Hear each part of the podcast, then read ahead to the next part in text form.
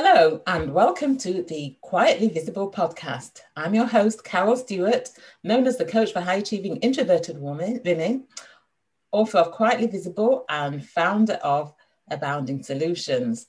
And this is the podcast for introverted women who want to thrive as leaders and in life. And today we have a very interesting topic, and I'm really pleased to be speaking to the guest that is on today because it's a topic that I know many introverted women find challenging. It's a topic I know a lot of women generally find challenging. Um, and the topic that we're going to be discussing is conflict. And I have with me today Liz Kislik, who is joining me from the US. And Liz is a management consultant and executive coach and she's a frequent contributor to Harvard Business Review and Forbes. Her TEDx talk, Why There's So Much Conflict at Work and What You Can Do to Fix It, has received more than a quarter of a million views, so do check it out. She specializes in developing high performing leaders and workforces. And for 30 years, she's helped family run businesses, national nonprofits, and Fortune 500 companies like American Express, Girl Scouts, Staples, Janssen Pharmaceuticals and Highlights for Children solve their thorniest problems. Her work has been featured in the Wall Street Journal's Morning Download, the Washington Post's Work Advice column, Business Insider, Bloomberg Business Week, as well as in Entrepreneur, the European Financial Review, and the Forward. She's a member of Marshall Goldsmith's 100 Coaches Initiative, which brings together the world's top coaches and thinkers and she has taught at Hofstra University and New York University. So, hello, Liz, and welcome. Thank you, Carol. It's so wonderful to be with you. It's great to have you here. And I'm, like I said, I'm really looking forward to our discussion on conflict because I know it is an area that many introverted women find challenging. So, before we get into the meat of the discussion, um, just share us a little bit about, talk a little bit about your work and how you got into to dealing with this topic. I had a sort of odd track in my career. Uh, when I graduated from college, unlike most of my friends, I wanted to go into business as opposed to going to graduate school because I felt like in the business world you could make things happen. And that just seemed more exciting to me than continuing to study, even though I, I love learning and education. And it just happened um, by luck, by coincidence. I worked for a small marketing agency, privately held. And because I was willing to work hard and was always looking for you know new and interesting things to do i got a promotion basically every 6 months because i just kept on taking on new duties. And so i was responsible for a 300 person call center when i was 23 wow. and believe me i learned about conflict there. Can well imagine. Um, and I it was um, the least favorite job I've ever had uh, because you could never have it all be right. There were always things going wrong. There was always conflict. Um, but I learned you couldn't pay for, for what I learned in that job. And um, I had a variety of roles in that organization. And then I left and started my consulting practice after I'd been there about eight years. And even that practice, which started out consulting in um, call center management, telemarketing, customer service, et cetera, migrated to focusing on all the organizational and leadership issues that are the reason that things go wrong in organizations. Because you know when you're dealing with customers sooner or later you can trace all customer problems back to something that's happening upstream in the organization. And when executives were willing to hear about that we were then able to be sort of strategically involved in all those things. And um, so th- so that's how i got to sort of where i am today. It just kept migrating. And one of the things that has been true in my career is that when you are willing to address the truth you often find yourself in the midst of conflict, but in some ways, it gives you the potential to cut through it, as opposed to just having it be the challenge that is true not just for introverted women, but honestly for most people. People are afraid of conflict generally. And thinking about how you can just deal with what the circumstances are that have caused the conflict sometimes gives you a path through. Mm. Yeah, and and you mentioned there that people are afraid of conflict um, generally, and, and what's the reason for that? Do you think? I think there are two big buckets. One is nobody in general you know all these are all very generalized statements. Yeah. Nobody want nobody wants to be the bad guy. Nobody wants to be the mean one the hammer the person who has to say the negative thing the person who makes other people feel bad.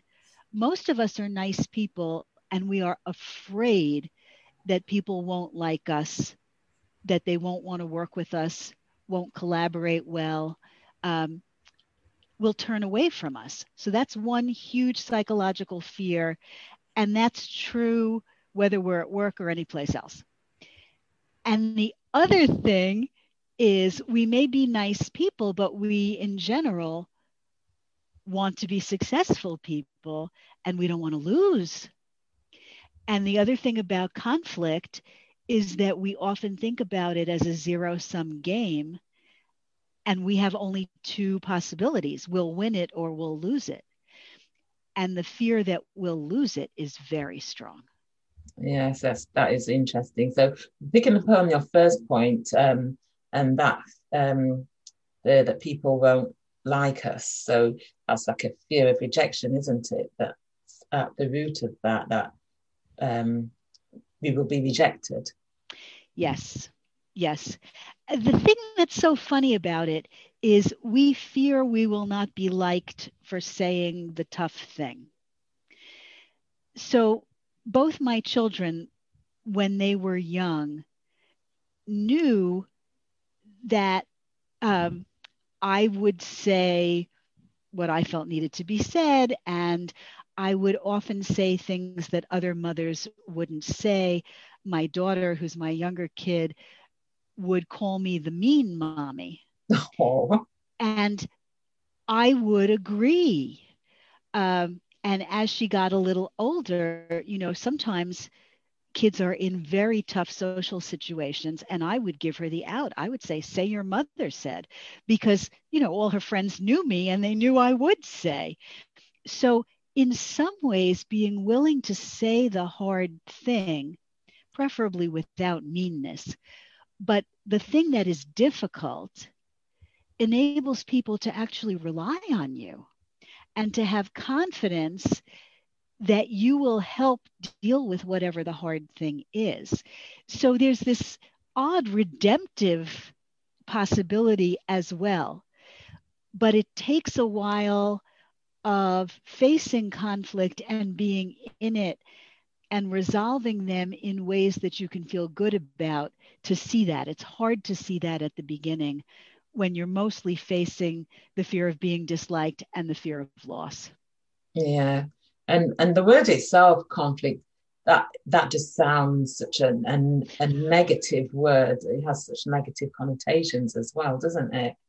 People think of conflict, they're thinking of confrontation and um yeah, so that's quite it can so, have yeah you're so right and it's really a shame because how often do we have to say we have a scheduling conflict nobody's getting bloodied in that right it's it's annoying and then you move things around and the conflict is resolved. Mm-hmm. Or um, when people ask me about conflict and how terrible it is, I say, well, sometimes I disagree with myself. I want two things. Um, if I get one thing, I can't have another thing. There's nothing wrong with differences. Sometimes it's extremely valuable to bring those differences to the table and see if you can get the best, best of both of them. You know, it it doesn't have to be so painful. I think anything we call a conflict is something we're already afraid of. If we think we can work it out, we don't call it a conflict. Yeah. And so for you, so so before we sort of get into, you know, looking at what women can do to um, manage conflict. So when in sort of, when you sort of think look back over your career and you, you talked about particularly at the call center, you know, there are lots of conflict um, that was that was there. So how how did you feel when you sort of first had to deal with a conflict, or is it something that you've always been able to manage, or did you have to learn how to develop the skills to manage it? Actually, I think you have named all the things that happened to me uh, because um, I don't like conflict myself. I'm actually conflict averse. I don't want to fight with anybody. I just want things to be nice and smooth. But I don't like it when things don't go well. And when I was managing that call center, I was too young and inexperienced to really be smooth enough about how to handle things.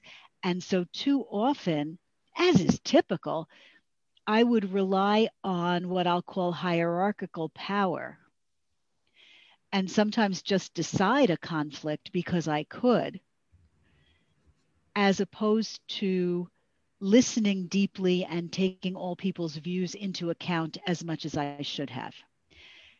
That took practice. Yeah. And, and what are the um, issues when someone does that rely on their hierarchical power to um, resolve conflict rather than, as you said, listening to people's perspectives? Often you're making a judgment without all the facts in the first place. And in the second place, you're often making a decision that works for the very short term based on the factors you know, etc. But you often are not learning enough about the situation holistically. The other thing that happens very often, and this I started to learn in that job and then learned much more in my consulting practice is that when you are making that kind of hierarchical hierarchical decision you are often making a judgment about the people who are involved depending on how much you already trust them or don't agree with them or don't like their data or don't like their data. As opposed to looking at not just their views, but the structure, what's happening in the rest of the organization, or depending on what it's about, you know, what's happening in the external economy. What are the things that are norms in your organization that may not be attended to or explicitly noted as part of the conflict, but are actually reasons for the conflict. So if you were really paying attention to those things, you might agree with the person you don't like so much or don't normally agree with. Um, yeah. Seeing the broader picture helps you make a more reasoned, more complete judgment about what really needs to happen. Yeah. And what are the consequences for leaders who lead in that way when it comes to um, dealing with conflict? Uh, do you mean who lead, lead in the hierarchical way? Yes. So, what are the consequences for the organization and ah. people? Yeah. Um, you often get a lot of short term, often smaller decisions that work for now, but mean we come back to the conflict over and over and over. That the conflict itself persists through a set of decisions over time because we haven't really looked at what's underneath the conflict and what the true sources of the conflict are. Yeah, so they've not got to the root cause. They're just, um, Co- yeah. Correct. Mm-hmm. Correct. And then on the other hand, what are the consequences for someone who, a leader that avoids dealing with conflict? Very often the situation gets seriously worse. And then instead of dealing with small, reasonably sized conflicts, you're dealing with disasters. Mm-hmm. Um, sometimes they're insidious kinds of disasters. Say you don't handle small problems up front and over time you have terrible employee attrition. Well, then you have a really big organizational problem on your hands because you have to hire, you have to train people, you have to get them down the learning curve. That's actually a lot of hidden cost. Mm.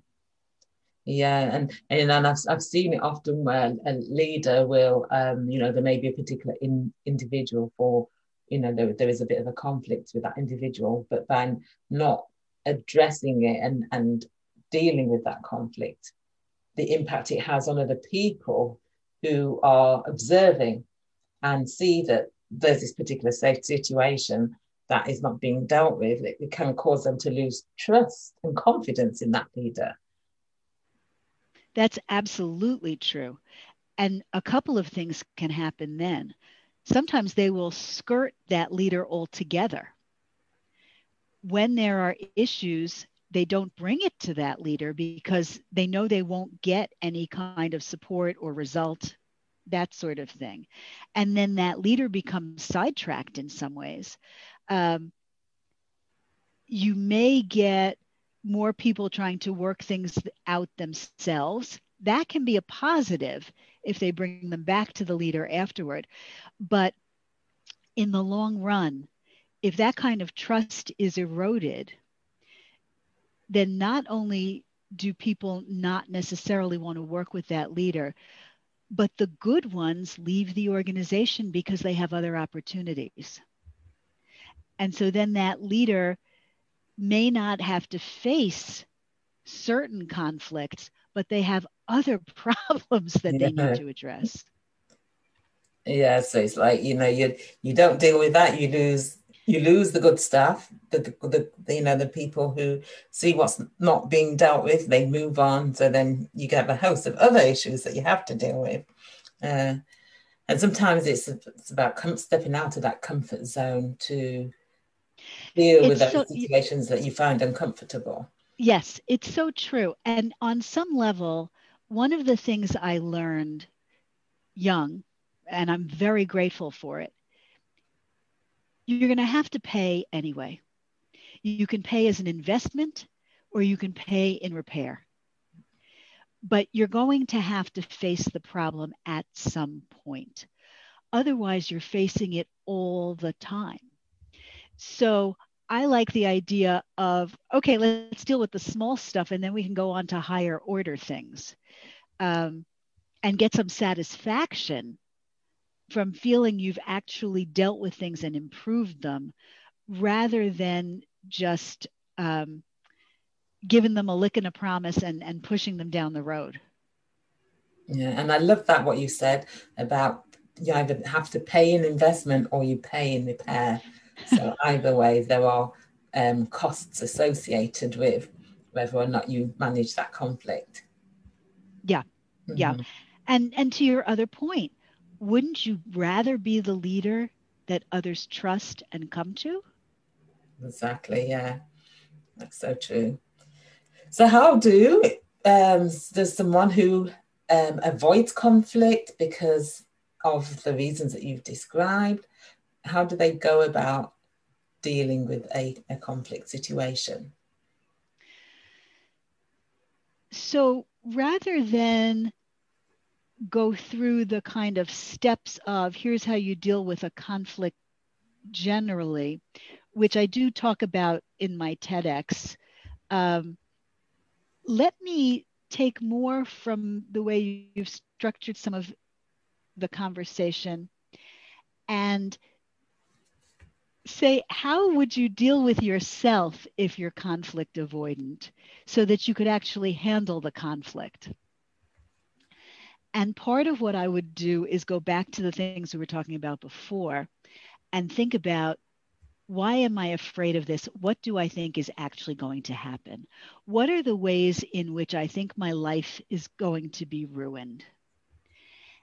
And I know that sounds a little dramatic, but in fact, if you put it in those dramatic terms, first of all, often you recognize that your life is not going to be ruined. And, and that's kind of reassuring, you know? Yeah. Uh, um, I won't die. I'll still have a job. Okay, I don't have to be that terrified. So now, what is it I really am worried about? And then you can break that into its various chunks. Is it about the person who will be upset with you? Is it your fear of making the wrong decision? Is it that you don't really have the authority to do the kind of investment that's necessary to resolve the problem? What is it? And then you can work that as a business problem and look for ways to address that. And one of the things about introverts is that we are often very good at observation and analysis. And so, if we actually apply these strong skills, then we can tease apart the bits of the problem we actually have to deal with and maybe make it not quite so scary because sometimes you don't have to deal with it as a tremendous problem, you can do bits of it. Like often, the first stage in approaching a conflict is asking a lot of questions about why is it this way? Why do the opponents in the conflict think about it the way they do? And actually learn more, even though we think we already know what's going on. Mm. And I think that's a great approach to it because, uh, as you say, um, when it comes to dealing with conflict, people often imagine the worst possible outcome. They think the worst is going to happen. But as you said, that you know, when you look at it from a rational perspective, nobody's going to die. Um, you're not going to die. The person's not going to die as a result of addressing the conflict. So I think that's a great way to approach it? I think there's a psychological principle that may be useful here, um, which is that you have to give to get. And once you've looked at the whole situation and you recognize, recognize that you're not in immediate danger, not only are you not going to die, you're not going to lose your job today. I can't promise you forever, but just from looking at this conflict, you're not going to lose your job. You may have a bad afternoon. Okay? That that's possible. So if you look at that and then you think, what could I do? What could I ask? What could I say? What could I learn that would help me give something to the others in the conflict so that they would be more willing to hear my point of view, to understand the people I'm representing, to look at this set of issues they haven't looked at before. It's almost like how do you buy yourself some time? How do you buy yourself some attention in the situation? Because what you really want to do is be, be persuasive about your point of view. But first, you have to understand the others who are in it. I mean, we're seeing so much now, particularly um, here in the States. You know, we have all kinds of polarization, and there are all kinds of discussions now about how to deal with differences. It's so helpful to know what other people really think and then to work with that as opposed to just the way they present themselves or whatever position they're taking. And so going into it in a kind of open hearted, open minded way and asking questions, you know, tell me all about this. I want to understand how it happened. And even if you've been in the same conflict for the last year and a half, you can say, you know, I've been thinking about this some more, and I realize I don't fully understand X, you know, whatever your position is, why this is so important, doesn't even matter. And if you need more as an introverted person and you feel like you need more of an explanation or staging, you can say, I heard this podcast. It seemed to me that I understood for the first time that I should be asking you more questions about this. Or you can say, I woke up in the middle of the night and you were on my mind, and I realized I don't fully understand this thing you've been trying to tell me, but I know you have more to say. One of the other things about conflict, Carol, that is fascinating to me mm-hmm. is until you're dead or fired, you can almost always go back. You can reopen. Yes, and that is so true. That is so true. And um, you know, in terms of what you've, you've, you've been saying about looking at what it is that there's the fear the fear is, looking at that, um, addressing that, breaking down what needs to be done, and and then and I think breaking it down, identifying exactly what it is that needs to be done, li- speaking to the other person and listening to them. Um, is a great way to approach it. And, and one of the things as well is that introverts are typically known as being good listeners, and people like to feel that they're being heard. So utilize those listening strengths, I think. I agree with that 100%. So often, a conflict is something that was a small difference of opinion, and somebody felt they were not heard or not taken seriously. And as introverts, we're often better at asking questions than making big statements. We like to think before we speak, so we know how to hold still when somebody else is talking. We have real advantages in this. We certainly do. And, you know, that is something that, that those of you who are listening utilize those advantages, utilize those strengths utilize your what what I would call introverted superpowers when you're managing a conflict. Yes, I'm nodding at you. I'm agreeing 100%. And if this conflict is with somebody you've worked with for a while, you can also say things like, I so appreciate your explaining that to me. Now, you know, I like to go away and think before I respond. So I'm going to do that. And then let's talk about this again next week because I've really learned something. And then we'll see what the next thing is that we can do together to make this better. And then you can go away and think. You don't have to respond on the spot. And then when you're calm and you realize not only did you not die, but they actually talked to you, they didn't try to kill you. So that gives you a little more confidence. And then you can think more about okay, so is there anything I can give them from the things that they talked about that they said they wanted? And you may be able to go back and say, you know, I must move forward on this initiative that I've been tasked with. And I know it's going to be disruptive to you, and I'm sorry about that. So you can acknowledge the stuff they've told you and what you know they're feeling. Right. But you said you were concerned about these other things, and I can actually help with that. And so you're sharing somehow in their needs and their situation. That sounds great. Thanks. And so you have a free ebook, How to Resolve Interpersonal Conflicts in the Workplace. How, how can people get hold of that? Uh, so if um, anybody goes to my website, they can find um, the note for that on the home page and just click through and they'll also have access to my blogs and my weekly newsletter.